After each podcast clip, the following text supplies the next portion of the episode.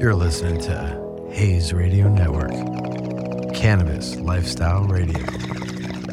Business of Cannabis is brought to you by Cash Tech Currency Products, North America's leading cash management provider for cannabis retailers.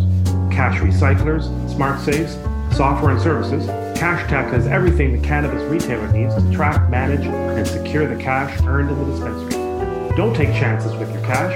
Call Cash Tech and solve the problem. Visit www.cashtechcurrency.com to learn more.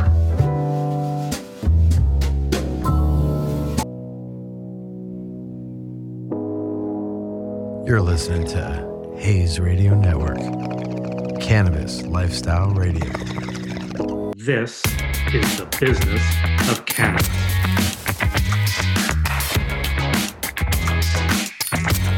The use of cannabis.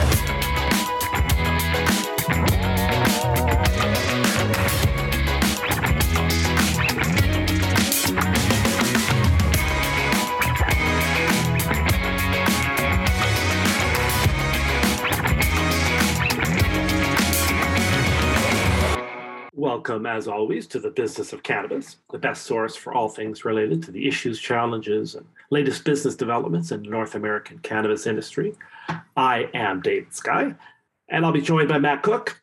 And today uh, I'll be talking to George Jage, who is putting on a rather unique trade show in Las Vegas, which is focused on the building of national cannabis brands. And that show is called MJ Unpacked. It's happening October 21st, 22nd. Uh, Matt and I uh, then talked to Tim Rybal. Uh, Tim is the founder and president of Dispense Technologies. Dispense is a software platform that is doing some incredibly innovative things in the logistics and delivery field. This show is going to get you thinking about things you may not really have focused on before uh, the building of a national brand, how to incorporate brands, cannabis brands, into your business and also how to make sure the shelves are actually stocked with the products you want. I'm Dave Sky. I'm here with Matt Cook, and this is the business of cannabis.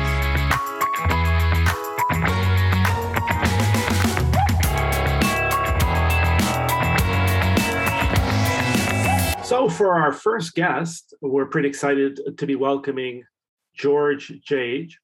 Um, George is one of those uh, people whose resume and accomplishments uh, take a little too long to list.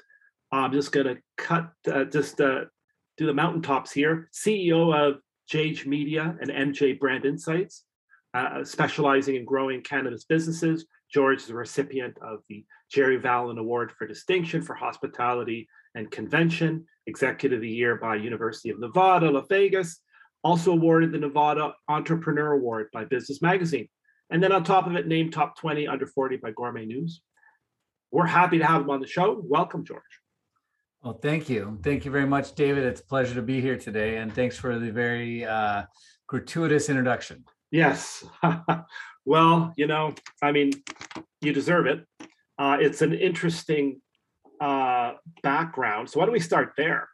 Uh, tell us a bit of give us a bit of an overview of how you how you start you know doing all these different things and then ending up focusing on um, cannabis and and the event space sure which is what we're going to talk about yeah go ahead well, listen, I've been very fortunate. I've had uh, um, a, a, pretty interesting path of entrepreneurialism in my life.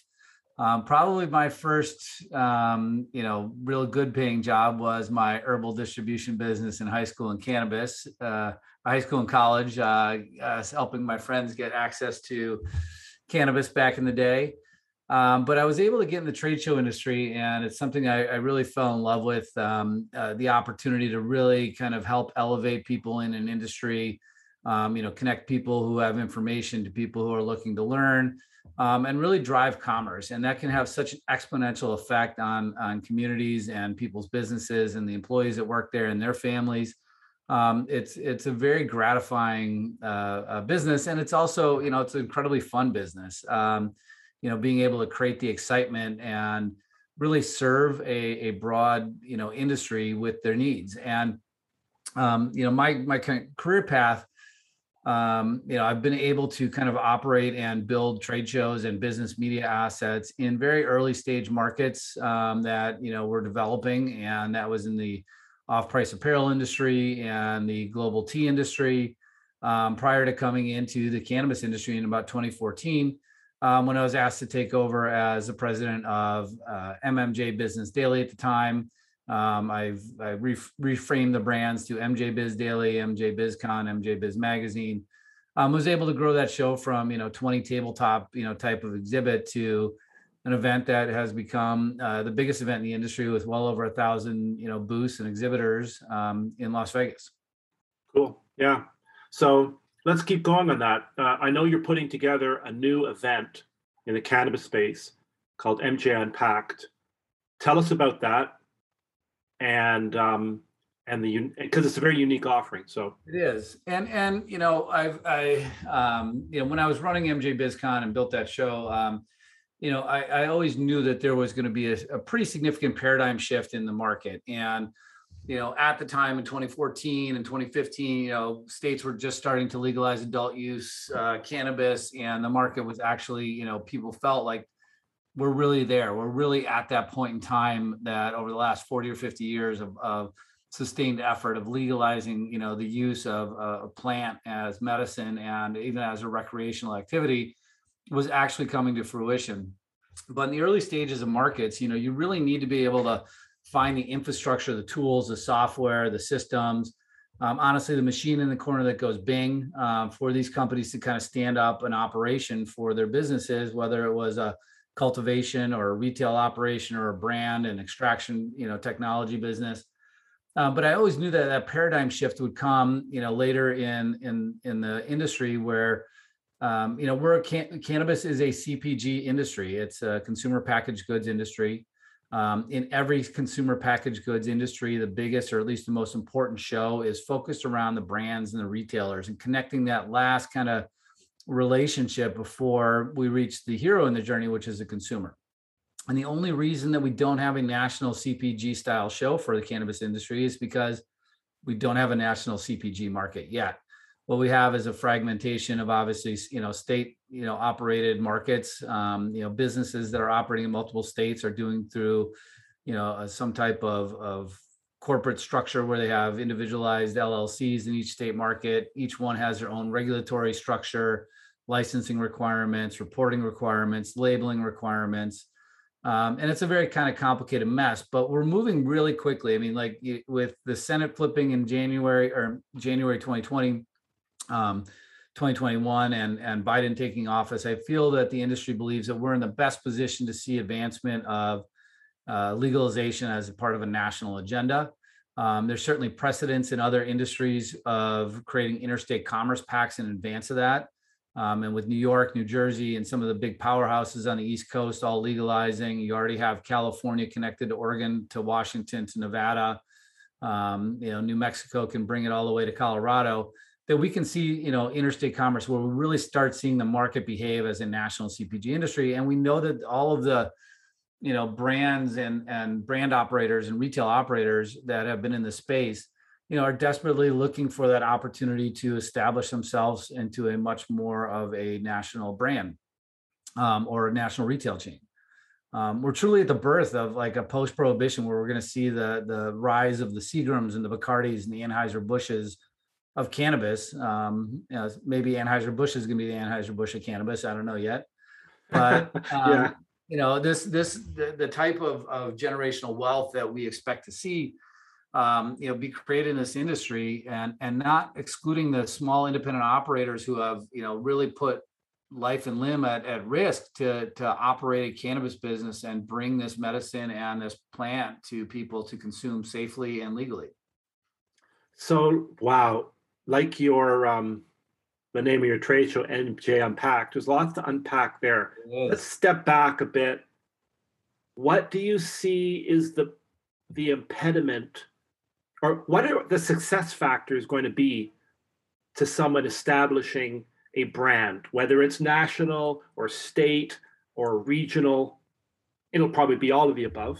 Mm-hmm. What what do you see rather than saying the impediments? What are the success factors that people should be considering or should be putting in place now to build to that moment, whenever that moment would be?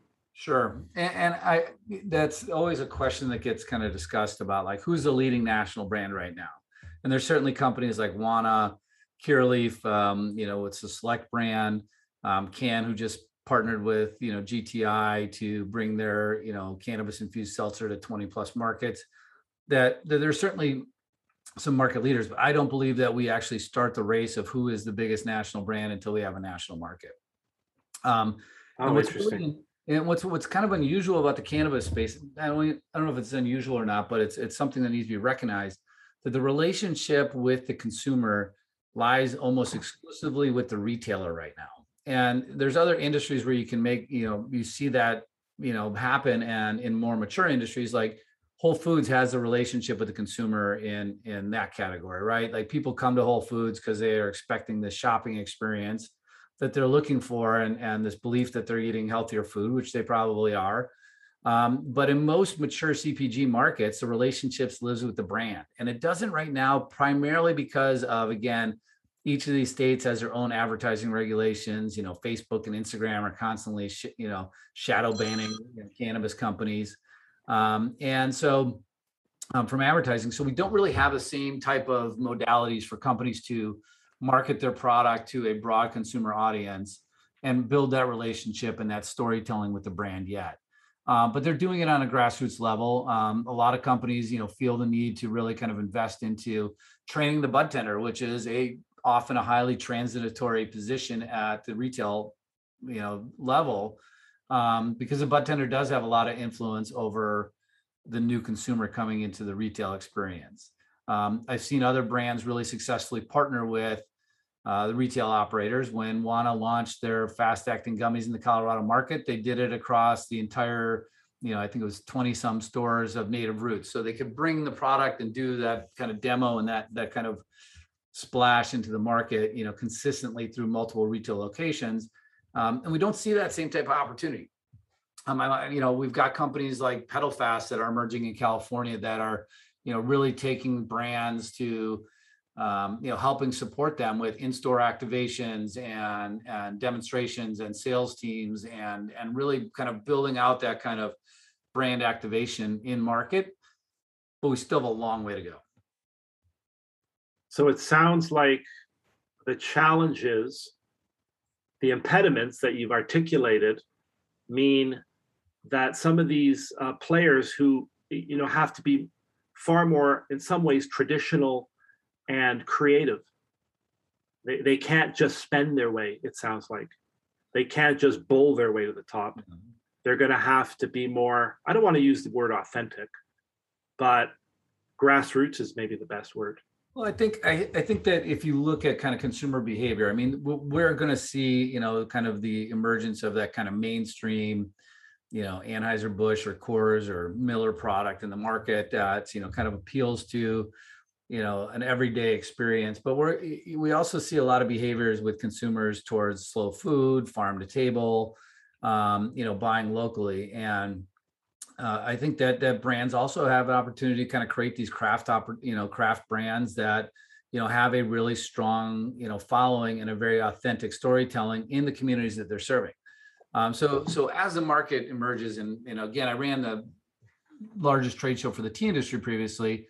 You know, especially tea was only like two or three percent of the entire category when when I launched that show, and when I finished, it was you know eighteen to twenty percent of US sales were for the specialty tea products that were a premium product at a premium price, um, as opposed to kind of just, you know, the, the everyday Lipton and, and Tetley's that you'd find in a tea bag.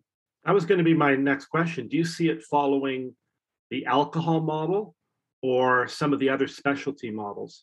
Because on the alcohol model, it's dominated by a few players, multiple, multiple brands. But you know, in, in you know, uh, craft beer is maybe five to seven percent, very small percentage.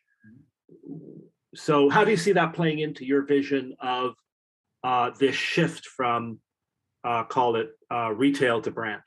Yeah. Well, you look at, I mean, you look at a couple of different industries that we get compared to from time to time. Certainly, you know, tobacco and alcohol are two of them. You know, tobacco is in the business of selling tobacco, right? So they have a couple of different products. It can be chewing tobacco, it can be cigarettes, it can be cigars, um, you know, n- you know, nicotine pouches or whatever. And they're in the nicotine delivery business. Um, the beverage industry, the alcohol industry is in the alcohol delivery business, and you can buy beer, wine, spirits, and everything else.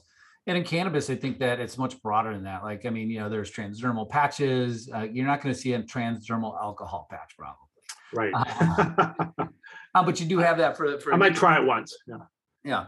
Um, you know, you have, you know, powdered form, like what Stillwater did with the with the Ripple brand, which is an amazing product in Colorado.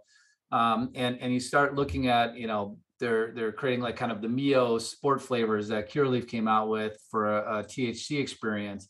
Um, you obviously have gummies and chocolates and and savory foods. Um, and we have shrimp chip, uh, uh, uh, cannabis shrimp chips now um, that Potli came out with out in the California market. So you're Mhm. seeing a you know this could actually penetrate a number of different categories it can in the food category in the beverage category in the smoking category um, you know the sublingual um, and tinctures so there's all these different kind of product categories that cannabis really can deliver an experience based on the consumer's um, journey and what they what they are looking for right um, you know i love smoking flower but you know it's not always the most convenient thing to do. Um, and you know vapes um, you know went through obviously a quite a turmoil with you know Mhm. some of the e-cigarette issues you know back a few years back. Um, but you know we have the opportunity to, to kind of penetrate penetrate and disrupt all of these different categories which i think is really exciting. So we're talking to George uh, Jage of um, Jage Media and MJ Brand Insights, and also the Bring to, um, MJ Unpacked Trade Show, which is we should say the date October twenty first and twenty second. yes sir Is that right? yes sir Mandalay Bay Resort Casino in Las Vegas. And this show is for um, we actually haven't talked about that. The it's for uh, those interested in consumer brand uh, branding it on, on as a as a consumer package good, as as as establishing a brand presence in them. So tell us a bit about the show also and and and who would be interested in going, who is going to be going, and what's going to happen. Yeah, and, and so we actually started launched this company um, and got funded right before the pandemic. So Um, Mhm.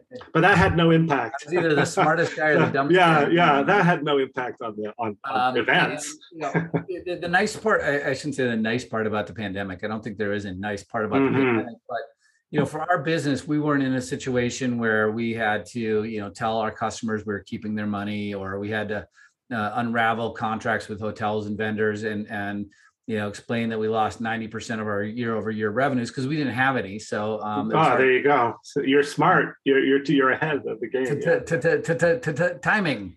Yeah. um, so you know what it did give us an opportunity to kind of really innovate we we launched the first virtual trade show for the cannabis industry back in may um, and we did a couple of them last year those are very difficult to kind of mirror and mimic the the real experience of, of people just need to be in the same room with people and people that do the same thing as them but as we came out of the pandemic you know we saw the opportunity that we knew our business is built on this destination of, of really creating a natural products expo or a consumer electronics or a bar nightclub type of show that's focused on brands and retailers for the cannabis industry because we see this as having the greatest value back to the market to really help accelerate commerce and help us build into a national market. So the things that we really spent some time on over the pandemic during the pandemic is thinking about when we come back to live events, what is going to create success? What do people love about events? What do people hate about events? And how can we build a better event design that really meets the moment? Um, and and we take that very seriously. And we've obviously all been consumers of events ourselves, going to trade shows and going to conferences in the past.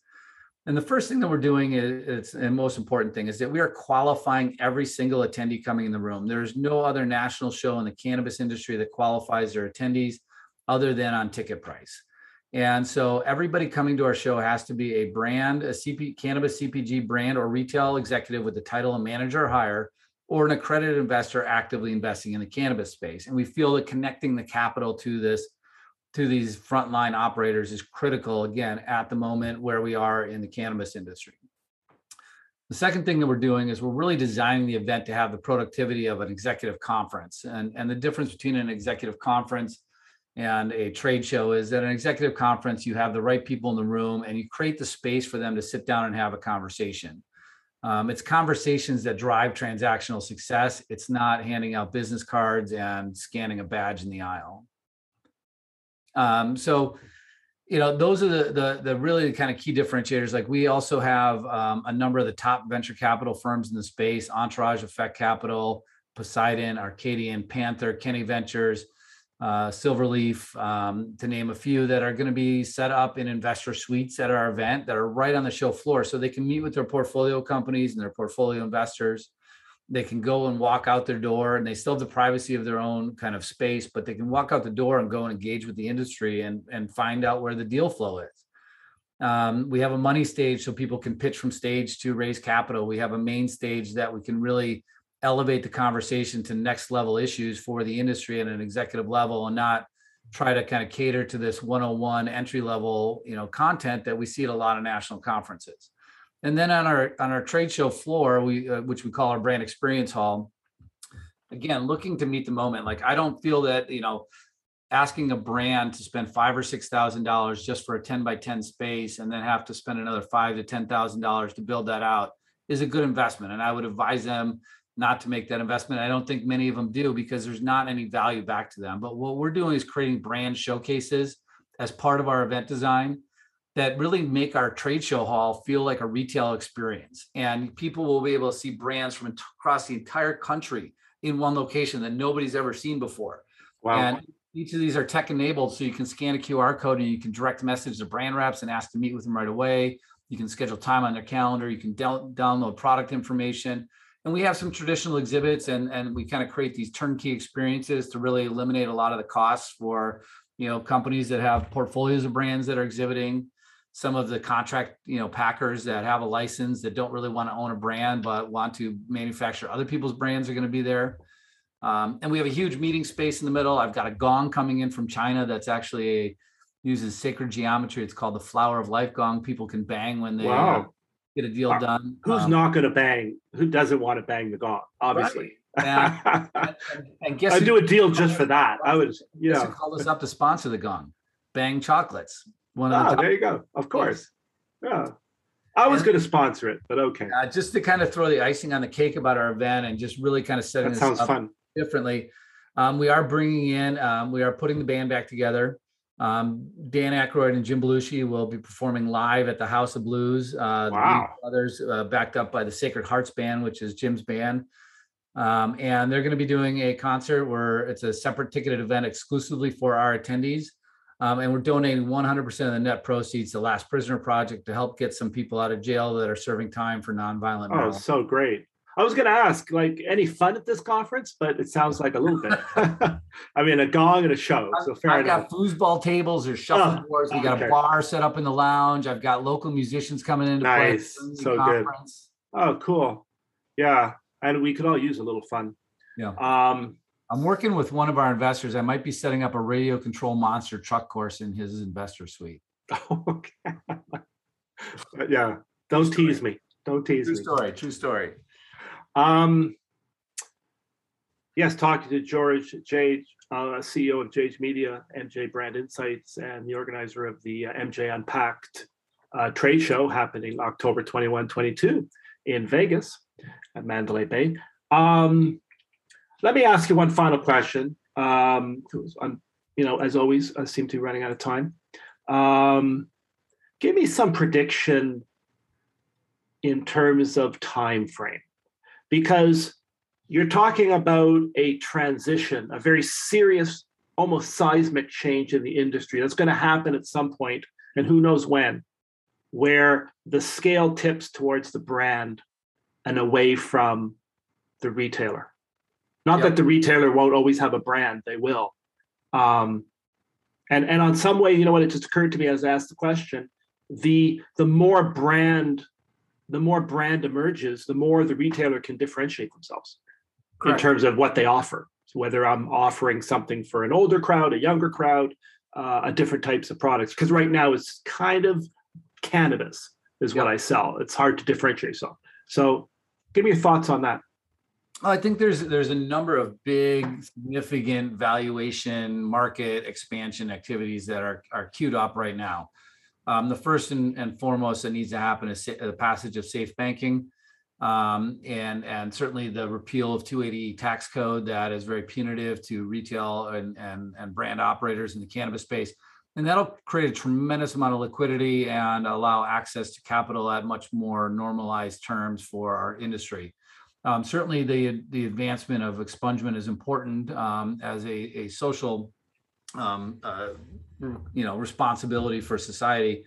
But um, you know, once we start seeing the interstate commerce and the, the, federal legalization, some people I've spoken to, you know, believe that this could happen as early as the um, uh, after the midterm elections. That we'll have enough state senators, regardless of political affiliation, to pass anything that we need to because their states are selling cannabis now and we've seen an expansion of the state markets and then uh, you know i think that the biggest exciting thing that i think is is going to blow this industry up is going to be the development and kind of uh, uh, maturation of on-premise consumption for cannabis, where you can go to a restaurant and order right. a cannabis right. cocktail or a cannabis iced tea during lunch, um, you can go to a bar or lounge where you have, you know, the fast acting, you know, uh, technology, um, nano emulsified technology that kind of mirrors that uh, alcohol profile. So you can have multiple instances of consumption over the period of a, an evening with friends.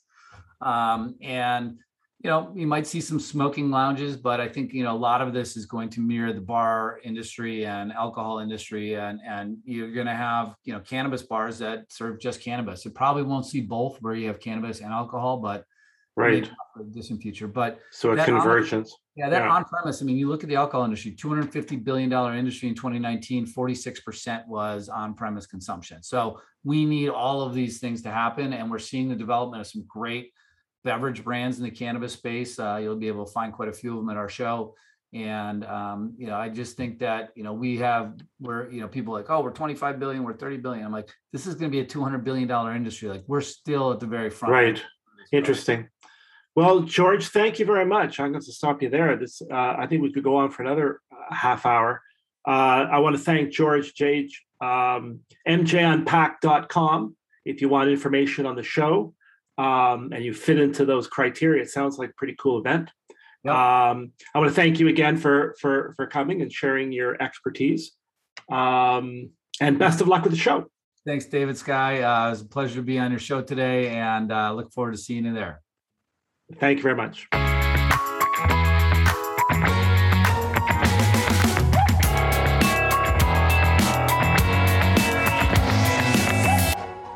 Business of cannabis is brought to you by CashTech Currency Products, North America's leading cash management provider for cannabis retailers. Cash recyclers, smart safes, software and services, CashTech has everything the cannabis retailer needs to track, manage, and secure the cash earned in the dispensary. Don't take chances with your cash. Call CashTech and solve the problem. Visit www.cashtechcurrency.com to learn more. This is the business of cannabis.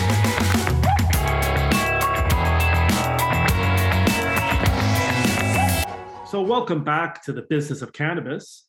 Um, I'd like to introduce our next guest, Tim Rybal. Uh, Tim has had one of the most interesting backgrounds of anyone we've had on the show. He has been in the transport business in some form or another for over 20 years from mail to cargo planes to furniture, my favorite to bread, flavored syrups. he he starts his own company in 2015, which is an app that connects businesses with installers and providers of large equipment.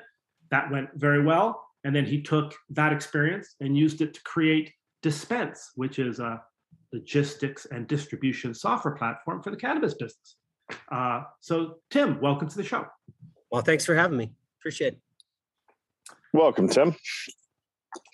So you've obviously had a very interesting business career to date. So I'm gonna I have to ask, like, how do you go from delivering bread to the to delivering a logistics and delivery software platform for cannabis? right, right. One well, seems very old school and one's obviously for It's a brand natural transition. Yeah, it's kind of obvious, but for those of you who can't figure it out intuitively, how does that work? Right. No, I mean it, it has been interesting, and and everything that we've learned, or, or I that I've learned is um, through all the you know jobs and uh, you know businesses that we were a part of. You know, there was always one consistent, and that was the struggles of supply chain and the software programs that actually drove the day-to-day successes of any operation, whether it was from you know delivering bread to grocery stores uh, to deliver in treadmills and ellipticals to consumers, you know, direct homes, uh, and, and, you know even mail. You know, when we were doing those type of things, and um, really over the years, what we had found was that you know systems was always complementary to the supply chain and to the you know the the people that were actually doing the the work. Um, so how we entered this space is, you know, we knew, you know, for, you know, 15, 20 years before we jumped into cannabis that every other industry struggled with supply chain management. They struggled with implementing in new software programs. Um, you know, and this was this is from everything. Um, so we knew like, hey, well, wait a second, here, here comes this brand new industry that's really no one really knows how to, you know, regulate it, how how the compliance, the complexities are. Um, so we're like, well, let's jump into it and let's solve the supply chain issue, you know, uh, right at the inception and see if we can grow uh, grow this industry, you know, by leaps and bounds and learn from other industries, uh, you know, issues and uh, and then their pitfalls, and and and learn and and have these be successes in cannabis. And really, what we wanted to do was we wanted to implement an, a good system that was simplified and unified to a, a, an industry that was over regulated. You know, it was it, was regulated to a point that it was more than tobacco, more than alcohol. Um, you were going to have seed to sale tracking systems, point of sale systems, you know, order management systems. They were going to have just this whole, you know, gamut of, of software programs, and we wanted to be be one of the the first, you know, out the gate and the leaders uh, to kind of be that regulatory bridge as far as operating, you know, uh, software programs that combined everything into a centralized system. So that's kind of been where we've we've taken we've taken everything we've learned from other industries and just kind of adopted it and put it into the cannabis space. Neat. Um, quick, just jumping on what you said. You said the supply chain issue was sort of where you started. What is that issue? Right. So one of the big things, you know, and not, and not a lot of people really understand, you know, you don't really know supply chain is an issue or that it's such a value need or necessity until you actually have issues with it. And, you know, sprinkle a global pandemic last year and really showed, you know, how, Mhm. uh, you know, just how, uh, you know, beneficial uh, a proper supply chain management for anything, you know, whether it be, you know, tissue, toilet paper, water, anything, you know, these things have to have, you know, an end-to-end supply chain from the man, you know, from the manufacturing process to the order process to the logistics side of it, getting it onto shelves and being able to have retailers sell their product out.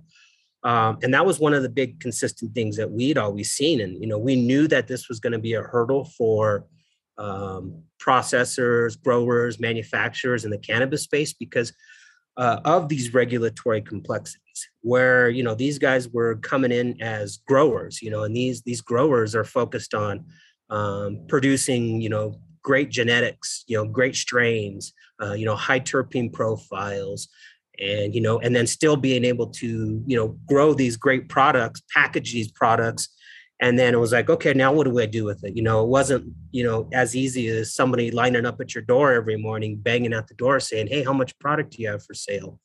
Um, you know these are businesses and business owners that actually had to go out there and hire, uh, hire sales staffs and support teams to go out there and push their product.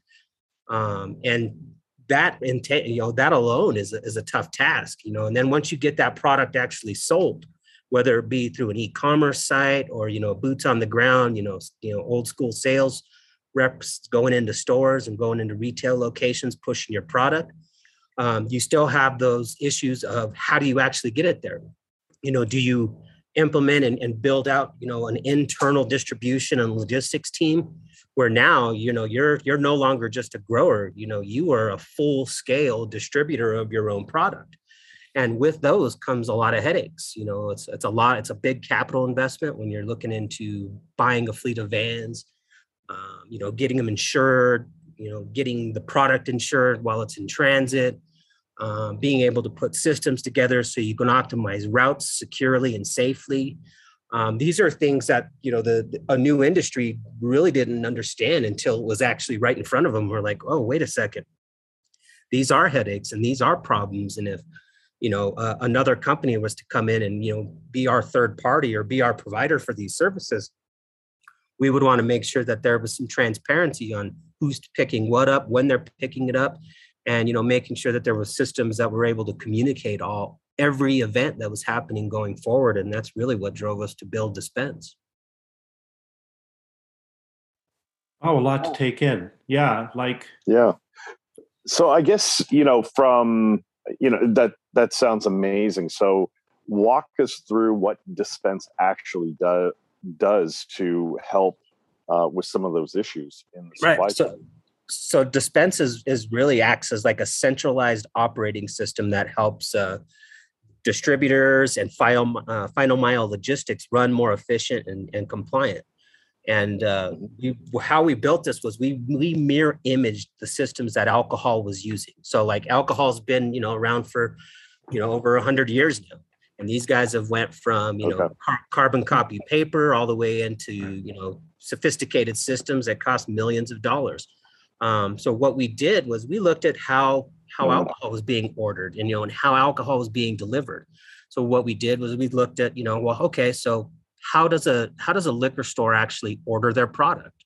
You know, do they order it directly through each individual brand, and are these brands responsible for their own distribution of it? You know, and we're thinking about it. We're like, well, that doesn't make sense. You know, how how does Jack Daniels deliver it to you know over a million liquor stores? Well, they don't. They use the support of a, a centralized distributor that has systems in place. Well, when we entered into the cannabis space, that was Mhm. not the case. It was you know manufacturers and processors distributing their own stuff. So you think about it as from a retail perspective, you're like, well, wait a second. That means that I'm getting, you know, anywhere from 80 different brands and over 1,300 SKUs that we stock on our store delivered, you know, uh, at random times by random people. It's there's no uh, sent, you know, uh, kind of consistency that comes through, um, or or any co- kind of consolidation. So when we implemented in Dyspense, working with you know licensed distributors and transporters, that was a value add that was you know that was adopted very well by by the entire industry. They're like, wait a second, so you're telling me that your system will work with our third party uh, providers, whether it be a distributor or a transporter, and not just work with our brand, but they'll work with several other brands and bring them all to a centralized location, inventory it, uh, manage the fulfillment side of it, manage the payment side of it, and then you'll just take it all to the stores and allow these stores to accept one delivery as opposed to 80 different deliveries from each brand and we're like yeah that's that's the name of the game you know that's what that we know we're not reinventing the wheel. Mhm. you know other industries have showed us the way you know like i said before with bread and everything else. You know we're just implementing in best practices that other industries have already you know came to the conclusion that they're effective and that's really what we've done is, is to implement it into the cannabis space. So you know, can I ask is your is your customer the supplier, uh, producer, distributor, yeah yeah so our uh, or or the oh, dis, like the dispensary would need to know this too? Like It's all of your them. It's Yeah. all of them. Okay. Yeah, So, I- every- so everyone. everyone. Everybody. remember. yeah remember data sales data reconciliation you know uh, communication is vital to every party involved whether it be a manufacturer looking to schedule a delivery service with a third party transportation provider or a, a, a retailer looking to figure out uh, what time their uh, or their orders are going to be arriving at their facility so that way they can have you know make sure that they're fully staffed to receive this product in. Um, you know what we always wanted to do was make sure that there was transparency all across the board and that was there was communication um, throughout each individual party you know whether it be you know a third party uh, delivery driver a manufacturer looking for his money that's you know off of a delivery or the retailer just looking to consolidate the you know the amount of deliveries they receive on a daily basis. Um, so as we were targeting every every party involved, as we you know we saw a value add um, to their day-to-day operations of, of being able to just implement in a, a nice, easy um, mobile application that allowed them to be agile. You know, just like you know what we wanted to do. You know, we never wanted to be sitting behind a computer, you know, uh, trying to figure out how we deliver out bread or furniture or treadmills. And we don't expect any in any of our new current customers in can in the cannabis space to do that same thing. You know, we know everybody's busy and they they they wear multiple hats um, you know, so we always wanted to make sure that they had instant access to delivery or distribution uh, communications in real time Meaning communicating between each other. between each other. Yeah. They can literally, uh, okay, so I'm a grow, uh, I'm growing. Uh, I've got a distributor. I'm going to ship X amount of product on X, on Monday at this time. Mhm. And we're, and we're like uh, emailing or communicating back and forth through your app. Yep. And then I'm actually, when you were, when you get it, when the distributor gets it, what you're actually you're actually tracking the payment. Yep. Yeah. So yeah, remember that that was How one does of the that big, work? that was so that's that was one of the big things that we we didn't know until we got into the space. You know, we're we're thinking, oh well, maybe they figured it out. You know, and they was like, wait a second, we we're tracking the product, but we also have you know have to continue the the chain of custody because this is a cash based business in a, on a, in a lot of levels. Um, you know, so if you you know your example of being a grower, you know, you're a grower and you need to get your product out out to market.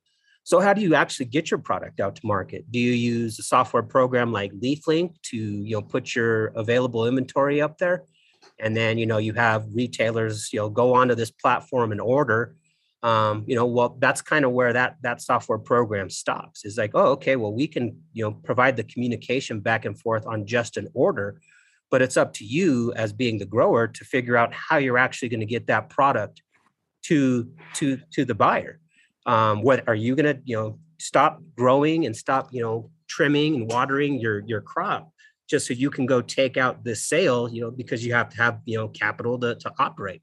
Or are you going to use a third party uh, to provide these services for you? If you are going to use a third party Dyspense is, is critical for you because you're going to be able you're going to want to know what time they're picking it up you're to you know you're to want to reduce the amount of email communication saying hey uh, you know, hey Tim, I have this order. It's to be ready on Tuesday. When can you guys pick it up? You know, and who's to pick it up? Who's to be my driver? Who? What? The, what's their vehicle information going to be?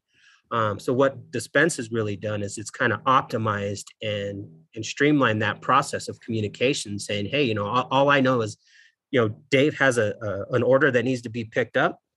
Um, we have a driver in the area. You know, how soon is it going to be available for pickup? Um, so really what it was doing is, is actually building out efficiencies in on the back end on the manufacturer and the grower supply chain side, you know, kind of pushing them to say, hey, you know, you know, that let's get this product out there. If it's ready to go, we can pick it up. You know, we have a driver within, you know, 25 minutes away, or you know, we can have somebody there tomorrow at 8 a.m. And then that that just shows a, a better vision of customer service and brand ambassadorship to to their retail partners or just their buyers is saying, "Oh man, I just ordered this product yesterday and it's already here." I can see Uh-huh. that being a great enhancement to brand. Like, Oh, for sure. how, Oh, how for sure. irritated are Yeah. you if you order something and it comes three weeks later and it Yeah. could be the greatest product in the world and never order it again? Exactly, and that's what we had seen. You know, there's in, in Colorado specifically. I mean, there were some some uh, amazing cannabis brands out there, and uh, a lot of their struggles was, you know, uh, was on the on the fulfillment side, and it wasn't due to the fact that they didn't have access to, um, you know, employer em- employees that could actually do the fulfillment process. You know, you got to think about all the regulatory uh, procedures that have to go into, you know, the testing. You're waiting on testing you got to make sure your packaging and your labeling is is compliant so there's all these underlying things that have to be you know uh, uh, addressed prior to you even you know just putting your product into a container and shipping it out um, so we were seeing you know fulfillment times anywhere from you know uh, anywhere from seven to ten days uh, before we launched Dyspense you know, Oh, wow. Yeah you know you you, you really think about it for the fact of a, a brand standpoint you know say you got a, a- sales team out there you know, driving sales and in the stores trying to push his product in, and you know, they're trying to get all their, uh, you know, their their POs and their sales in, you know, on a Monday. Um, you know, and that Monday, it, that that store could be, you know, almost, you know, dwindling out on product. They, you know, they could be empty.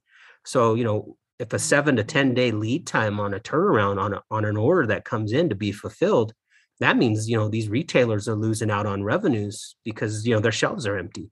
And we've seen that as as as a huge issue you know on the supply chain side that we needed to address right away. Um, not only that you know it was it was more on, on the payment side as well you know because being that you know growers and manufacturers you know have such high operating expenses they needed to have access to their payments you know uh, immediately. You know so we wanted to make sure that we gave them an expedited uh, method of of getting their payments back after a delivery has been successful and being able to track that and reconcile who touched what when they touched it you know uh, and kind of inventory that for them on the back end. So we adopt you know we kind of uh, adopted a model of being a uh, uh, an inventory management system as well as a payment reconciliation system. Um, and that really opened up a whole nother you know set of doors for us you know with financial institutions and banking. Uh, you know th- this is data that's never been seen before you know and you know being that a lot of this is still cash based business you know uh, a lot of banks you know being that it's still federally illegal you know don't like to pay in the space of uh, of the cannabis industry just due to the fact that there's you know really no you know uh, there's no transparency on and there's no data to show what sales have been processed and who's paying who and how much is paying. Um, so that's really been a, a, benefit, and that's something that we've been kind of uh, uh, implementing in on a national level as well. Well, we know that pain all too well, but um, I, I, guess you know what would some of the um, telltale signs uh, for a cannabis business um, that they should be looking for to say, "Hey, um, you know, we should give you guys a call.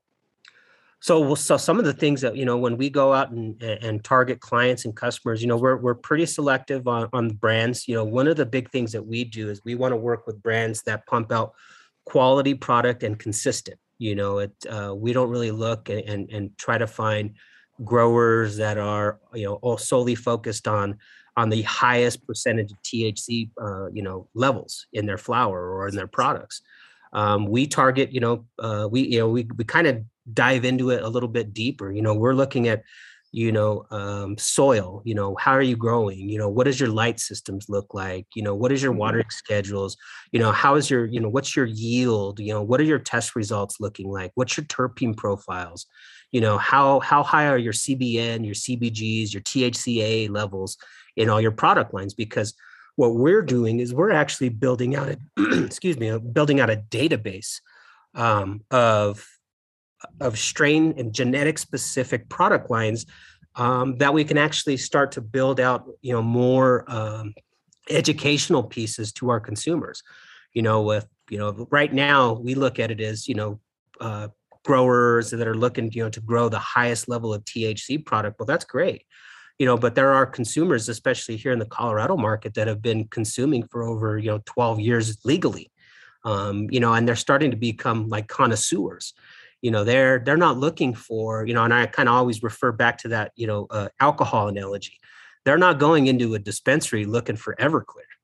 You know they're looking for you know their their their, yeah. their brand of choice mm-hmm. you know whether it be you know a dinner party that they're having that they want to pair well with you know pastas you know or pizza or whatever it may be um, so you know we we as an industry are evolving and adapting into building out you know uh, a, a palette for our consumers and being able to provide them product quality product that could be purchased you know uh, throughout the entire you know retail market not just in select stores um, you know, brands want to be able to have a footprint, you know, you know, in the in the future nationally, but you know, in in border locked states, you know, like Colorado or Oklahoma, you know, you can only sell in in the states that you operate in. Um, so for most brands, uh, they want to be in it, it, have a great footprint all across a, a state, you know, in multiple retailers to maximize the sales revenues all across the board. Uh, that's a great uh, segue. What states do you currently operate in? So we currently operate in Illinois, Colorado, Oklahoma. Um, we're getting ready to uh, to launch uh, here in the next few months in Arizona, New Mexico, um, and Florida as well. We've uh, kind of dabbled in in launching into uh, the East Coast markets, uh, New York, uh, Massachusetts, um, you know, areas of the, you know, right there. You know, our, our goal has always been in, uh, you know, to go east because being on the distribution and logistics side of things, um, you know, we want to make sure that, you know, brands in Colorado, you know, California, when it's federally legal and, you know, interstate commerce is approved, we want to make sure that we can get these quality brands out to the eastern markets so that way our retail partners out there you know have access to quality products and quality brands that already have an established customer base. You know uh, people from the east coast you know come into these you know legal markets now and they're already knowing kind of what brands they want. You know they they they've tried some things. Mhm. they know they know what they like they know what they don't like. Um, and that's really what we want Yep. to be able to do as a as a as a distribution and software uh, provider is be able to give them access to uh, buying power all across the country when you know again when it's federally legal Yeah, wait, that that magical moment. Um, that that's the last question. How will your business? So, what what are you developing over the next twelve months, and maybe how how would that change? Would that change anything? It's federally legal, or is it just means it's just going to be so much bigger, so much? yeah well no so so And and, and what are you, and what are you doing over the next twelve months? You're like, this will be a different product in twelve months. oh yeah Yeah, and so what we've been doing is we've been actively working with uh, you know federal lobbyists and stakeholders up in DC, introducing them to a lot of industry data and, and educating them based off of you know some of these things that they should be looking for. Um, you know, banking is a is a big one, and you guys know well. You know, their financial institutions need communications uh, on who's paying who and who's buying what and there needs to be a, a, system that's industry specific that can move this information to the right parties and not, and not only just move it but also secure that information. You know you don't want to have you know several different hands you know touching a, a, a lot of uh, banking and financial information uh, for for customers. Uh, you want to have something that's secure and safe. Um, a lot of the other things that we've been working on too is you know that like i mentioned that interstate commerce being able to work with a lot of these regulatory bodies all across the country, you know, on a state by state cases, um, you know, uh, you know, giving them access to, uh, you know, vehicle inspection reports, driver logs, um, you know, let giving them the communication on, hey, this is what it's going to look like, you know, when federal legalization or deschedule, you know, comes through, where you can now provide interstate commerce of product. Well, we're going to have to have a system that's in place that we can communicate with um, state offices that says, hey, you know, you're going to have, you know, $45 million worth of cannabis traveling through your state during this time. You know, you're going to have to either probably stop at a port of entry so that way they can, you know, verify the load, just like every other industry has to go through. Um, you know, we would have to, in the cannabis space, have to evolve to to those regulations and those and those compliance, um, you know, factors. Um, Tim, these I'm gonna have to I'm gonna have to stop you there. I I think we're gonna have to have you back on the show because we seem to say to everyone because uh, I, I've got ten more questions because this this is one of those uh, thing that what Yeah. you guys do. No one no one starts their business plan talking about their logistics strategy. No. But man, when you have logistics problems, like anything in life, I have to be in point A, I have to go to point B, but I have no time for that. How do I do it? What's the best route? Can someone help me? Maybe Yep. someone else can pick the kids up. All that stuff um, times 10 because this accelerate this this industry is just accelerating so quick. But um, so Tim, I want thank you very much uh, for coming on the show. Well, This Thank is you Tim guys. Ryball from Dyspense. I encourage you to go to dyspense.com, which is D Y S P E N S E, dyspense.com uh, for more information. Um, thank, thanks very much. That was really interesting. Thanks very much Thanks, for coming on the show. Yeah. Thank you, Dave. Thanks, Matt. Great chatting with you.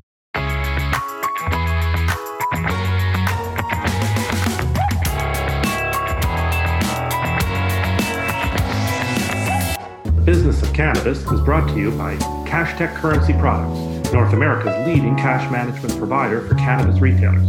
Cash recyclers, smart safes, software and services, Cash Tech has everything the cannabis retailer needs to track, manage, and secure the cash earned in the dispensary. Don't take chances with your cash.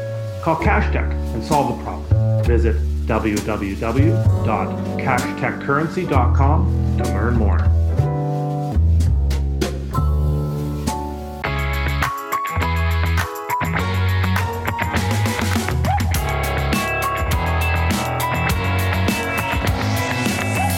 So we come to the end of the of the show. Um, I think a couple, uh, two more interesting guests. George, yeah, raises some interesting points about brand and how that's going to transform the industry. Yeah, and I think uh, you and I might differ on this. I think right now, uh, cannabis is because it's a, a new industry. Um, I think that it's about creating an experience and um, you know educating people and eventually it will become a little bit more commoditized where people come in and they know what they want and um, so you know right now it might be you know the apple store but in the future it might be something more like uh, um, like walmart uh, in terms of how people consume it um, I might be totally. I would agree. We might we might disagree. I'll agree with that because that's why we're so, I, I, we're so good together. Yeah, I think uh, yeah the, the the typical you know the roots of of the cannabis industry. There's a whole craft element to this. Yep, that I, I don't know that exists in something like alcohol in the same way. Um, but definitely, if you think brand is going to come to the forefront over the next two to three years, you might want to start positioning your business that way. A hundred percent. Um, and I think I think it will.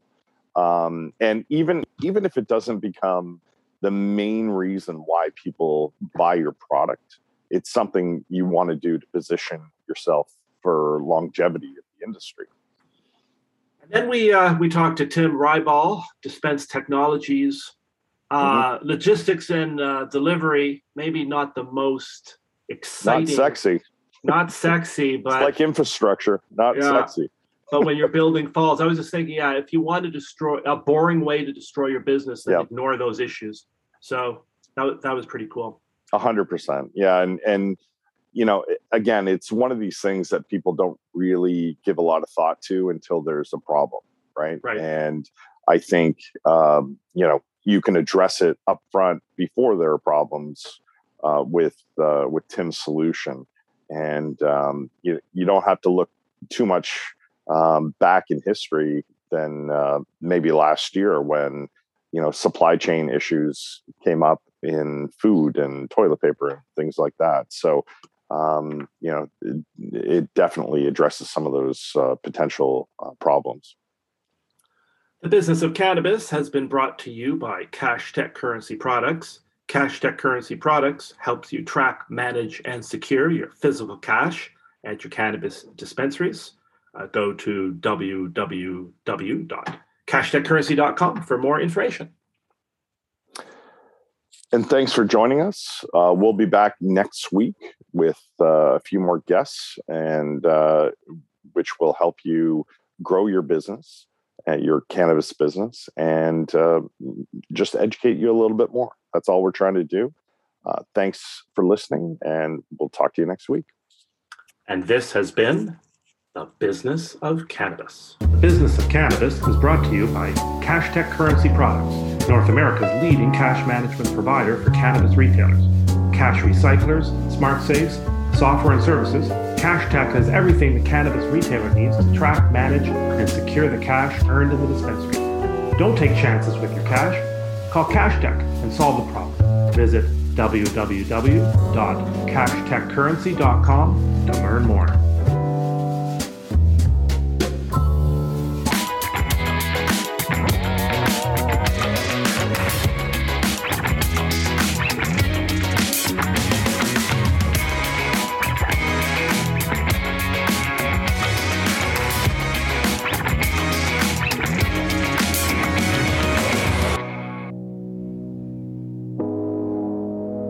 Listening to Hayes Radio Network, Cannabis Lifestyle Radio.